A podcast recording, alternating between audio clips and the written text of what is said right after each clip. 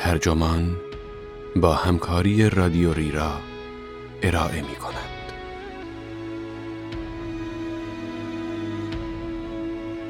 از دست دادن دویست میلیون دلار چه چیزی به من آموخت؟ این عنوان یادداشتی است به قلم باب هندرسون که در دسامبر 2015 در نوتیلوس منتشر شده و وبسایت ترجمان آن را در شهریور 1399 با ترجمه بابک حافظی منتشر کرده است. من مهدی سفری هستم.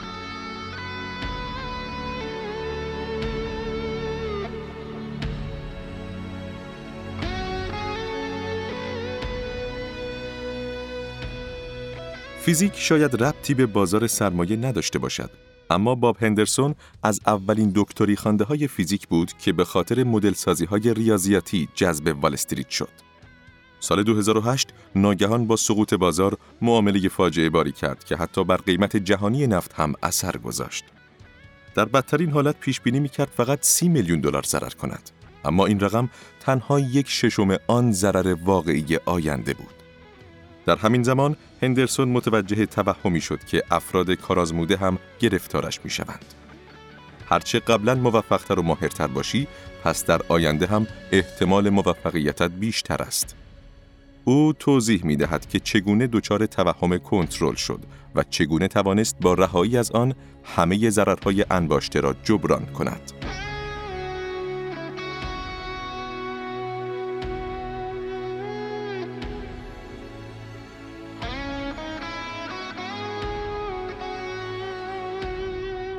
ماه اکتبر بود که تقریبا 200 میلیون دلار از دست دادم. اوضاع در ماه نوامبر هم تعریفی نداشت. سال 2008 بود، درست بعد از ورشکستگی بانک لیمن برادرز. بازارها به هم ریخته بودند. بانک ها چپ و راست زمین میخوردند. من در یک صندوق تأمین سرمایه بزرگ مشغول بودم و فکرش را هم نمی کردم که معامله فاجعه باری که انجام داده بودم آنجا را نابود خواهد کرد. ضررهای من به سرعت سود دارایی‌هایشان را در آن سال از بین برد. دستمزدهای بالقوه همکاران موفقترم را هم به آن اضافه کنید. با خودم فکر کردم که دوره کاریم در آنجا به پایان رسیده است. احساس می کردم که بقیه معاملگران و فروشندگان طوری از من فاصله می گیرند که انگار مریضی چیزی دارم. با پرواز شب از نیویورک حرکت کردم و صبح روز چهار نوامبر وارد لندن شدم. من یک معاملگر اوراق مشتقه بودم. همچنین سرپرستی تیم معاملگران قراردادهای اختیار معامله نفت هم با من بود. تیمی متشکل از ده دوازده تا معاملگر که بین سنگاپور، لندن و نیویورک پخش شده بودند. تا آن موقع تقریبا تمام کارهای آن معامله را خودم جلو برده بودم. تصمیم هایی که کار من را یعنی ما را به آنجا کشانده بود. بعد از اینکه با یکی از آن تاکسی های سیاه رنگ از فرودگاه هیترو به دفترمان در منطقه کنری ورف رسیدم، بچه های تیم را از سالن معاملگری به یک اتاق کنفرانس بی پنجره فراخواندم و به حالت اعتراف گفتم همه راه ها را امتحان کردم اما پولخوری این قرارداد تمامی ندارد. حتی بدتر از آن سرکله ریسک های جدید و ناجوری در کار پیدا شده که از حوزه تخصص من خارج است. هرچه که هست با همان سرعتی که دنیا دارد تغییر می کند چیزهایی که من بلد هستم هم دارند منسوخ می شوند. از همه خواستم که کمک کنند. گفتم که از هر ایده استقبال می کنم. اینها را که می گفتم متوجه شدم اشک در چشمان یکی از بچه ها جمع شده است. برای لحظه ای مکس کردم. انتظارش را نداشتم. بعد اشکی از سر قدردانی و تسکین در چشمانم دوید. فکر می کنم به خاطر این بود که می دیدم تنها نیستم. آزمون فشار یکی از تکنیک های استانداردی است که معاملهگران مشتقه از آن استفاده می کنند تا عملکرد سبد دارایی خود را در سناریوی فرضی بدترین حالت بسنجند. مشکل اینجاست که بدترین حالت یک چیز ذهنی است که باعث می شود آزمون فشار بیشتر یک هنر باشد تا یک علم. و این موضوع موجب می شود معاملهگری که آزمون را طراحی می کند در معرض چیزی قرار بگیرد به نام توهم کنترل. الن لنگر روانشناس آمریکایی این اصطلاح را در سال 1975 برای توصیف حالتی مطرح کرد که در آن انتظاری که فرد از احتمال موفقیت خود دارد به طرز نامتناسبی بیشتر از احتمال عینی و قابل تحقق آن است. شواهد آزمایشگاهی این نوع توهم دست کم به سال 1965 برمیگردد. در آن سال یک تیم پژوهشی از کارکنان تحصیل کرده AT&T خواستند که دکمه هایی را بر اساس روشن شدن چراغها فشار دهند. آنها دریافتند که افراد تمایل دارند تا باور کنند کنترلشان بر این تمرین بیشتر از چیزی است که در واقعیت وجود دارد. حتی زمانی که چراغها به صورت تصادفی روشن می شدند یا حتی زمانی که آنها از قلم و کاغذ برای ردگیری نتایجشان استفاده می کردند. در مطالعه دیگری که در سال 1992 بر روی یک گروه از دانشجویان انجام شد، نشان داد که آنها قبل از اینکه تاس بیاندازند، نسبت به بعد از انداختن تاس، هم تمایلشان بر شرط بندی بیشتر است و هم حاضرن شرطهای بزرگتری ببندند. این نشان می دهد که آنها معتقدند بر روی تاسی که میآورند کنترل دارند. ترجیح دادن پیش بینی به پس بینی قبلا هم مشاهده شده بود ولی در این مطالعه مشخص شد که وقتی دانشجویان تهدید شدند که در صورت حدس اشتباه به آنها شوک الکتریکی وارد خواهد شد این ترجیح شدیدتر شد شاهدی بر این مدعا که فشار روانی توهم کنترل را تشدید می کند. مطالعات لنگر نشان داد که این توهم تقویت می شود اگر پای نشانه های مهارتی هم در میان باشد. شرایطی که باعث می شود افراد احساس کنند که در یک فعالیت مهارتی قرار دارند نه یک فعالیت مبتنی بر شانس. این نشانه ها عبارتند از وجود رقابت، حق انتخاب و آشنایی قبلی فرد با آن فعالیت. پس اگر افراد در یک بازی کاملا مبتنی بر شانس روبروی یک رقیب هیجان زده قرار بگیرند یا به جای اینکه یک کارت از روی قرعه به آنها تخصیص داده شود بگذاریم خودشان کارتشان را بیرون بکشند یا مثلا بگذاریم قبل از بازی یک بار طرز کار دستگاهی که اعداد تصادفی تولید می کند را ببینند احتمال موفقیتشان را بیشتر از حالت عادی برآورد خواهند کرد. یا می توانم اضافه کنم اگر آدم کلی وقت صرف معادله های پیچیده ریاضی برای پشتیبانی از تصمیمش کند هم همین بلا سرش می آید. من هم فکر می کردم که می‌دانم دارم وارد چه کاری می شوم. من با طراحی یک قرارداد اختیار معامله پیچیده و یک استراتژی مدیریت ریسک به شرکتم کمک کرده بودم که برنده یک معامله سرنوشت ساز نفت خام شود. معادلاتم به من گفته بود که چگونه می توانم با خرید و فروش محصولات مالی ساده تر در طول زمان سود و زیانهای روزانه هم در این اختیار معامله را به نوعی آفست کنم.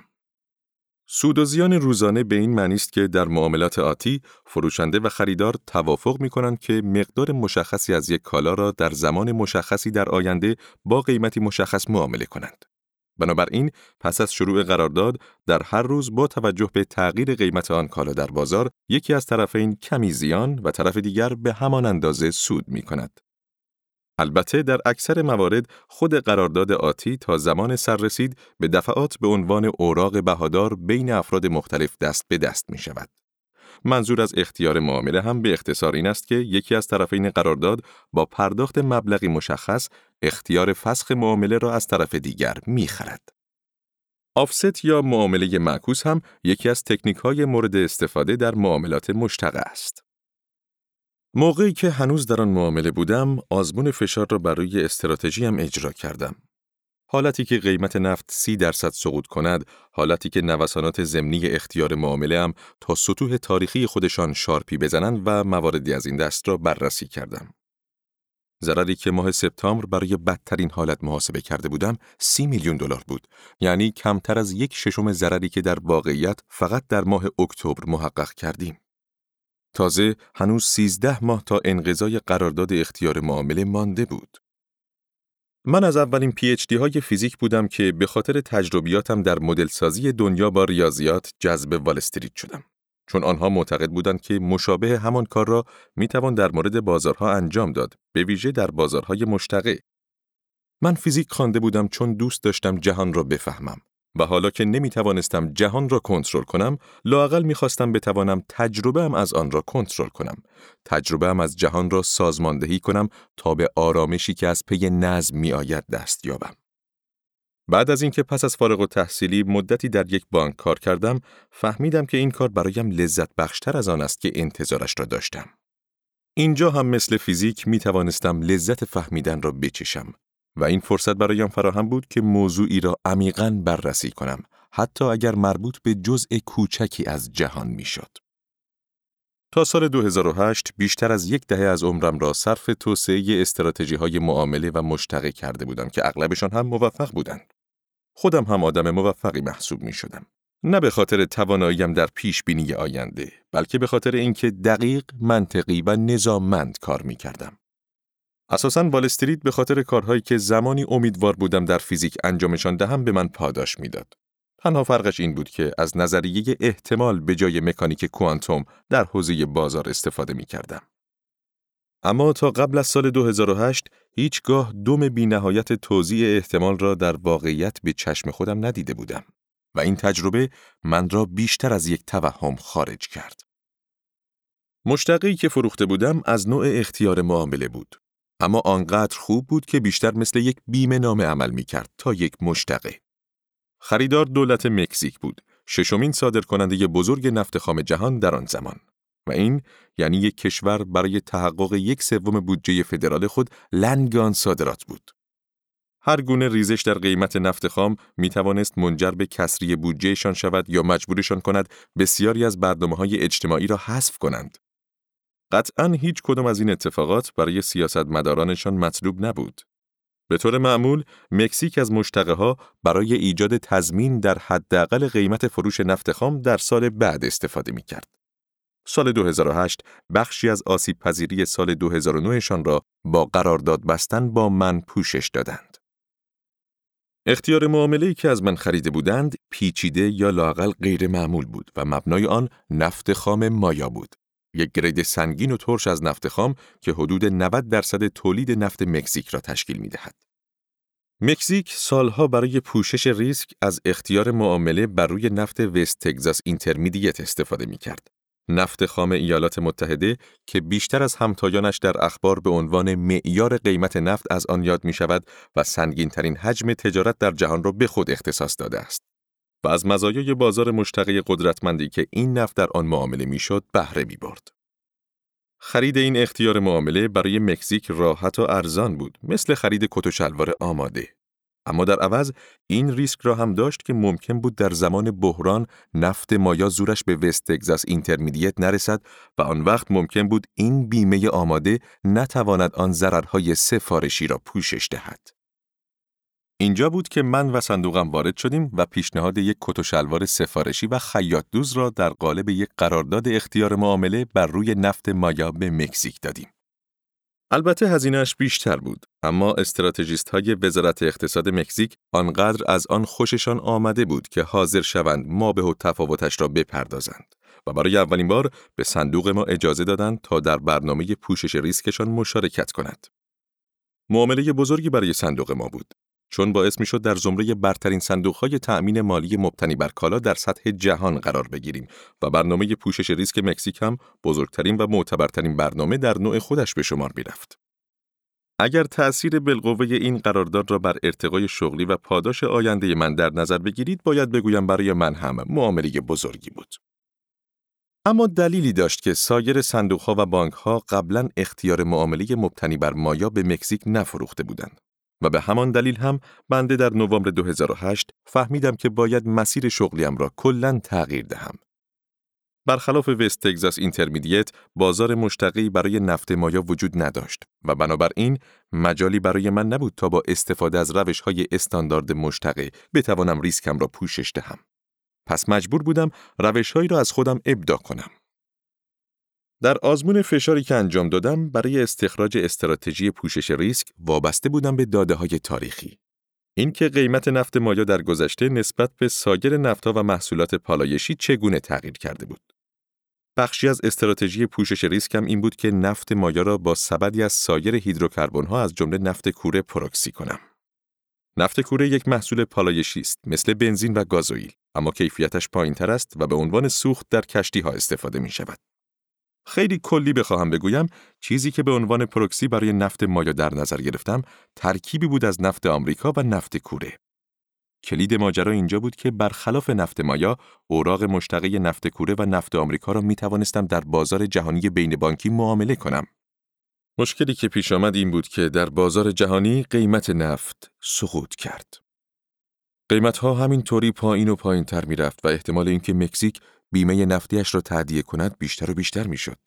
و معنیش این بود که بنده می شدم مسئول خرید نفت مایای آن کشور در سال 2009 و به قیمت تضمین شده در قرار داد. استراتژی مجبورم می کرد که بیشتر و بیشتر نفت کوره بفروشم تا آسیب پذیری هایم را پوشش دهم. و بدبختی من از اینجا شروع شد. در بازارها اندازه مهم است. قبلا گفتم که من خرید یک بخشی از صادرات نفت مکزیک را تضمین کردم. چیزی که نگفتم این است که آن یک بخش معادل دو سوم بود.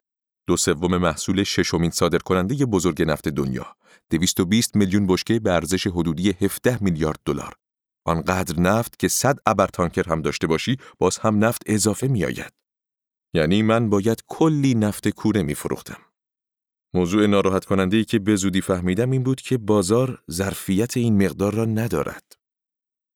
در ماه اکتبر نتوانستم پا به پای افزایش آسیب پذیری قرارداد نفت بفروشم. بدتر اینکه قیمت نفت کوره هم به سرعت پایین می آمد. حتی نسبت به سایر محصولات نفتی یا حتی رفتارش در گذشته. در آن چند هفته از محل ریسک های مختلف پول از دست دادم. اما تقریبا نیمی از ضربه‌ای که خوردم از نفت کوره بود. و قوز بالای قوز این بود که بخشی از دلیل ریزش تاریخی نفت کوره فروش دیوانوار آن به وسیله خودم بود. بازار کوچک بود و حجم عرضه من بسیار بالا و این میزان فروش من بازار را هم با نفت اشبا کرد و هم با اطلاعاتی درباره موقعیتی که من در آن بودم. قدرت چانه زنیم مدام ضعیفتر می‌شد و فروش نفت در روزهای باقی مانده برایم سختتر. این گونه خوردن به سقف بازار چیزی بود که هیچ کدام از روش هایی که بلد بودم پاسخی برای آن نداشتند. روش هایم بجز مشکل نفت برای مشکل درز اطلاعات هم راه حلی نداشتند. همان هفته ای که وارد لندن شدم، وزیر اقتصاد مکزیک برخلاف توافقمان و در تلاشی برای جلب اعتماد مجدد بازارها نسبت به کشورش بند را آب داد و درباره توافقمان به یک خبرنگار اطلاعات داد. خبرش را از ایمیل فروشنده ارشدمان گرفتم. او در انتها اضافه کرده بود این گزارش خبری نابودمان خواهد کرد. بله، حق با او بود. موفقیت در شرایط عادی نمی‌تواند شانس شما را در شرایط بحرانی پیش بینی کند. در بحران قوانین تغییر می کند. اما بیشک می تواند اعتماد به نفس شما را افزایش دهد. همانطور که موفقیت های قبل از سال 2008 مال من را افزایش داده بود.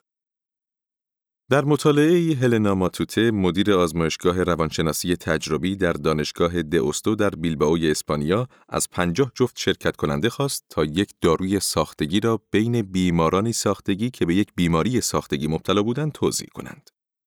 نیمی از شرکت کنندگان سی دوز از دارو را در اختیار داشتند که باید بین یکصد بیمار تقسیم می کردند. نیمی دیگر 70 درصد دوز مابقی را در اختیار داشتند. 80 درصد بیماران صرف نظر از اینکه دارو گیرشان آمده بود یا نه بهبود یافتند. اندکی کمتر از نصف شرکت کنندگانی که سی دوز دارو در اختیار داشتند معتقد بودند که داروها مؤثر بوده است اما بیش از دو سوم گروه هفتاد دوزی ها معتقد بودند که خودشان هم در بهبود بیماران نقش داشتند. تجربه تکرار و حضور شخصی بیشتر حتی زمانی که هیچ گونه رابطه علیتی وجود ندارد می تواند توهم عملیت را تقویت کند. موفقیتی که در آن اندکی رابطه علیت وجود دارد مانند مورد من مطمئنا این توهم را بیشتر هم تقویت خواهد کرد. این قضیه در سطح سازمانی هم رخ می دهد. فدرال رزرو بانک مرکزی آمریکا از زمان بحران اقتصادی به بعد هر سال آزمون فشار را بر روی های بزرگ اجرا می کند. هدفشان همان است که من در سپتامبر 2008 داشتم. این که محاسبه کنیم اوضاع تا چه حد می تواند خراب شود. در مورد فدرال رزرو می‌خواهند ببینند در زمان بحران وقتی ارزش دارایی های یک بانک افت می کند چه بر سر سرمایه بانک یعنی دارایی ها منهای بدهی ها خواهد آمد. سرمایه منفی را می‌گویند ناتوانی در پرداخت دویون. برای یک بانک ناتوانی در پرداخت دویون میانبری است به سوی ورشکستگی. در آزمون فشار نظارتی، نهادهای قانونگذار مثل فدرال رزرو یک یا چند سناریوی بدترین حالت را در نظر گرفته و اثرات آن را بر سرمایه محاسبه می کنند. مشابه تلاشی که من برای محاسبه ضرر احتمالیم در شرایط سقوط انجام دادم. در اروپا هم همچین کاری انجام می شود. اولین آزمون فدرال رزرو در سال 2009 یک موفقیت کامل بود و با پایان دادن به حادترین مرحله بحران به طور گسترده ای تایید گردید. آزمون بر مبنای سناریویی انجام شد که در آن بازار حتی بیش از واقعیت آن زمان در هم شکسته بود و رکودی عمیق را موجب شده بود. فدرال رزرو نتیجه گرفت که در آن شرایط بسیاری از بانکهای بزرگ از کمبود سرمایه رنج خواهند برد و بانک آمریکا با کسری 33 میلیارد دلاری در صدر فهرست قرار خواهد گرفت. بعد از آن بود که وزارت خزانه داری با استفاده از منابع برنامه ترمیم دارایی های مشکلدار نقدینگی بانک های نیازمند را تکمیل کرد و اعتماد را به بازار برگرداند و به این ترتیب بازیابی را کلید زد. اکنون فدرال رزرو هر سال بانک های بزرگ را تحت آزمون فشار قرار می دهد که یکی از دلایل این کار مربوط می شود به قانون بحران مالی در ایالات متحده که حکم موسوم به دات فرانک در سال 2010 آن را الزام آور کرده است. بانک ها از مدت ها قبل هم تحت قوانین مربوط به محدودیت سرمایه از قبیل قانون حداقل نسبت سرمایه به دارایی فعالیت می کردند. چیزی که بعد از بحران تغییر کرد این بود که اولا مقدار آن حداقل افزایش پیدا کرد و ثانیا از آزمون فشار برای تنظیم برنامه های سرمایه‌ای بانک ها استفاده شد. مثلا بازپرداخت سهام و سودهای تقسیم شده محدود شدند تا این اطمینان ایجاد شود که بانک ها تحت هر شرایطی مقدار کافی سرمایه را در اختیار خواهند داشت. آزمون فشار امسال نشان داد که 31 هلدینگ بانکی بزرگ آمریکا که 80 درصد دارایی های بانکی کشور را در اختیار دارند، در بدترین حالت به مبلغ بزرگ 490 میلیارد دلار زیان خواهند کرد. و اینکه برای اولین بار در تاریخ این آزمون هیچ کدام از بانک ها به خاطر نسبت سرمایه به دارایی کمتر از 5 درصد که فدرال رزرو مصوب کرده بود در آزمون مردود نشدند. معنیش می توانست این باشد که بانک ها بالاخره تحت کنترل درآمدهاند. یا اینکه این هم فقط یک جور توهم کنترل است. اخیرا خودم نگاهی به سناریوی آزمون فشار فدرال رزرو در وبسایتشان انداختم. اولین چیزی که به نظرم رسید این بود که این برنامه به طرز نسبتاً مزهکی برای پیروزی در نبرد قبلی طراحی شده است. حالتی که در آن شاخص داو جونز حدود 50 درصد ریزش کند، تولید ناخالص داخلی یا جی دی پی آمریکا حدود 5 درصد کم شود و نرخ بیکاری 10 درصد افزایش یابد. پیروزی در نبرد قبلی یکی از خطاهای برنامه ریزی است و اشاره دارد به حالتی که در آن در طراحی راه حل توجه بیش از حدی به بار قبلی که مشکل پیش آمده می شود.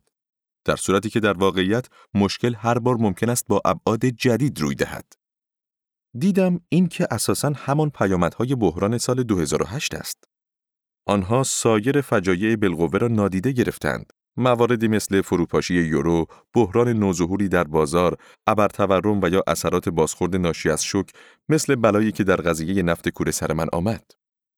واقعیت ناجور دیگری هم وجود دارد و آن این است که هم فنیمی و هم فردیمک هر دو همواره توسط نهاد قانونگذارشان تحت آزمون فشار قرار می گرفتند و هر بار هم اعلام می شد که مشکل سرمایه ندارند تا اینکه در سال 2008 به مشکل برخوردند.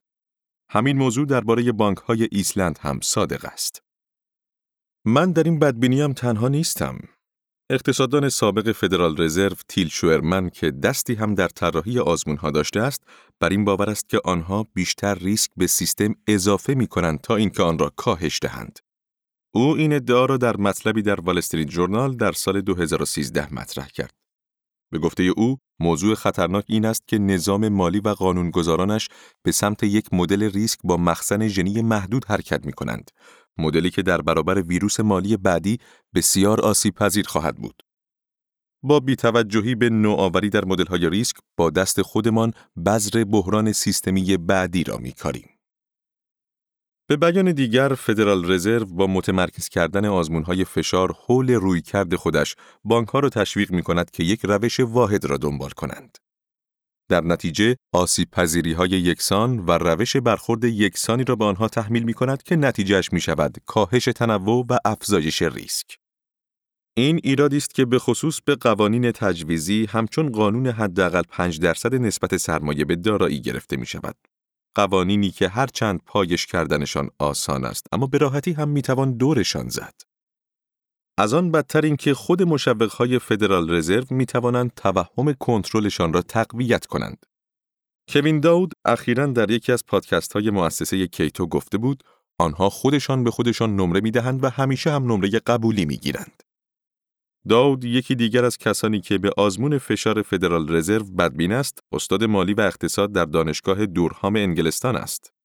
او اضافه می کند آزمون فشار بانک مرکزی هرگز نمی‌تواند مورد تایید باشد چرا که مشوقهایی در آن برای برندگان گنجانده شده است. داود چنین استدلال می کند که چون فدرال رزرو وظیفش این است که نظام مالی را ایمن نگه دارد پس انگیزه دارد که یافتههایش نشان دهند که همه چیز امن و امان است. درست همانطور که من تمایل داشتم در آزمون فشارم به نتایجی برسم که انجام آن معامله فوق سودده را تایید کند.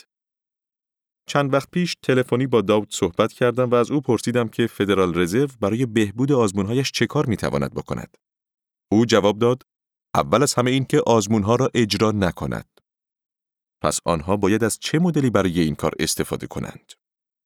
گفت: من خودم اصلا از هیچ مدلی استفاده نمی کنم. باور ندارم که در حوزه ریسک های مالی مدل سازی جواب می دهد. با جمله‌ای که از یک استاد دیگر مالی کش رفته بودم او را به چالش کشیدم.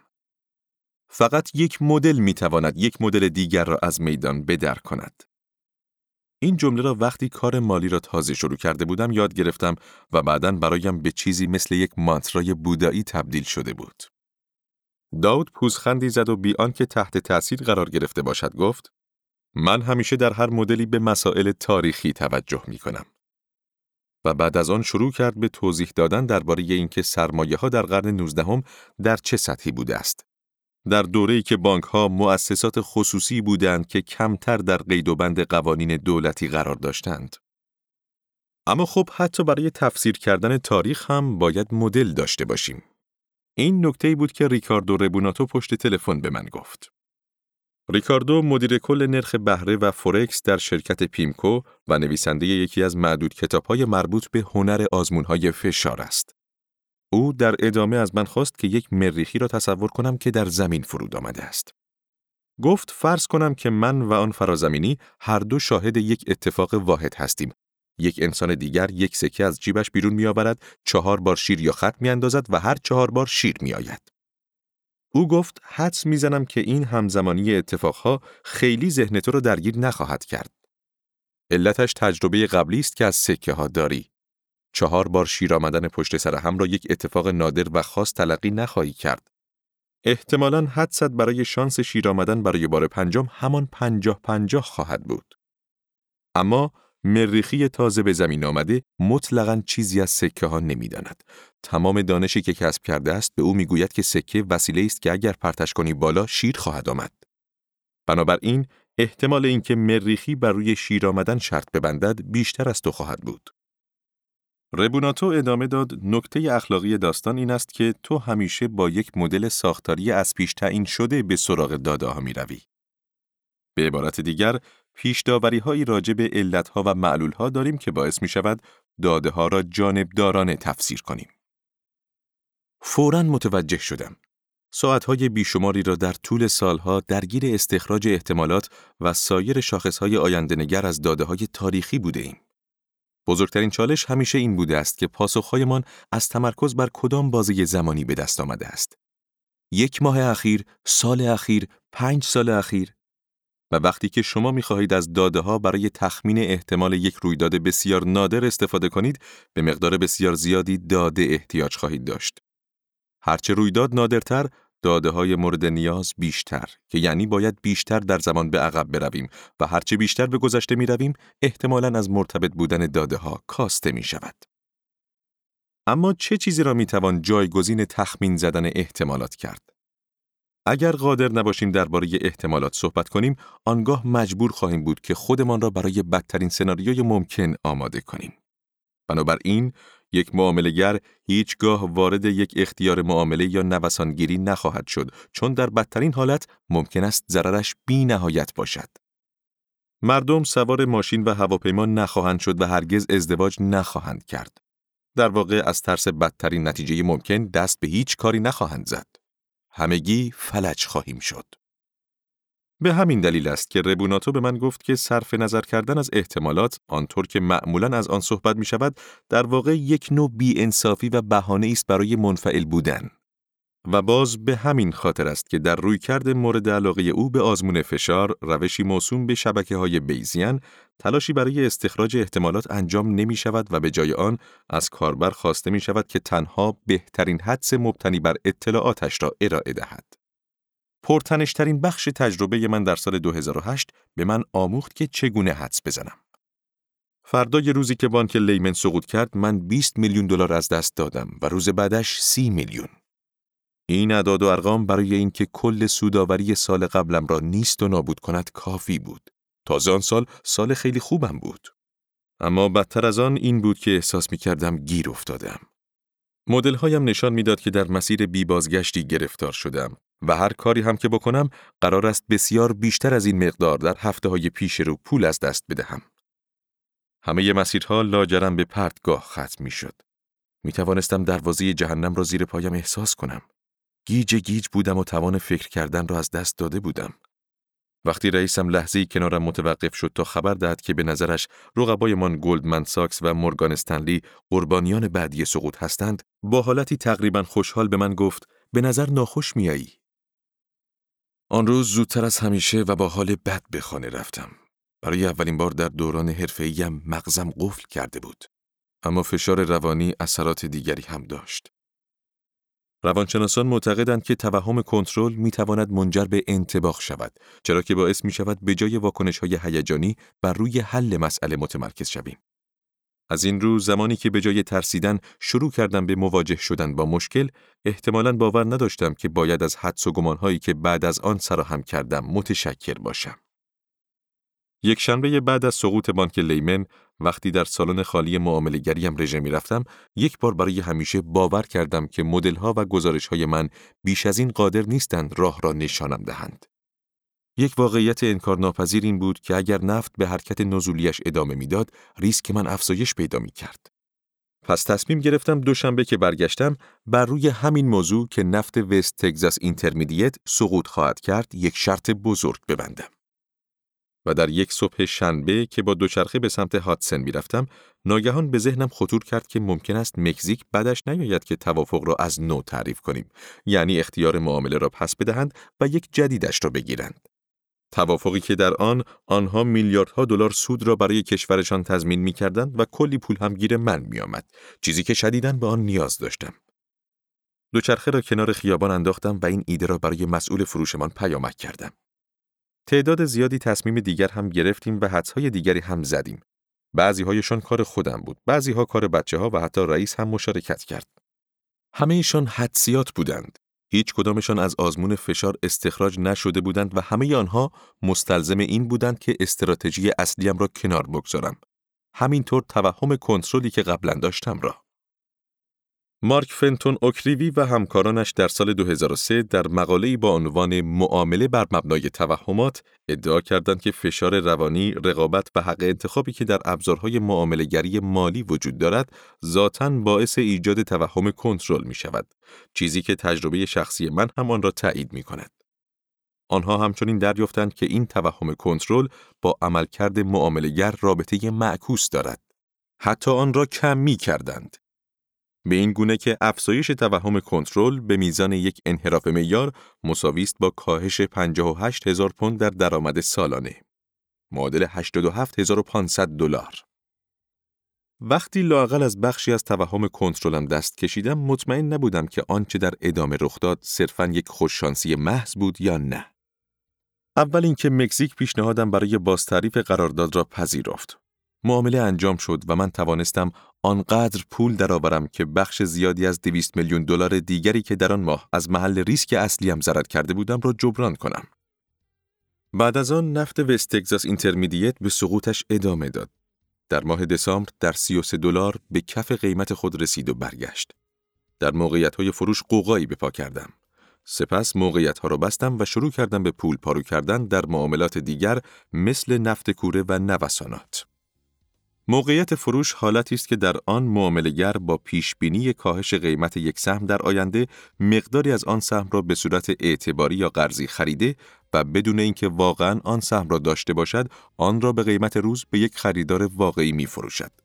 سپس بعد از مدتی که قیمت کاهش پیدا کرد با قیمت پایینتر یعنی قیمت جدید بدهیش را تصویه می کند.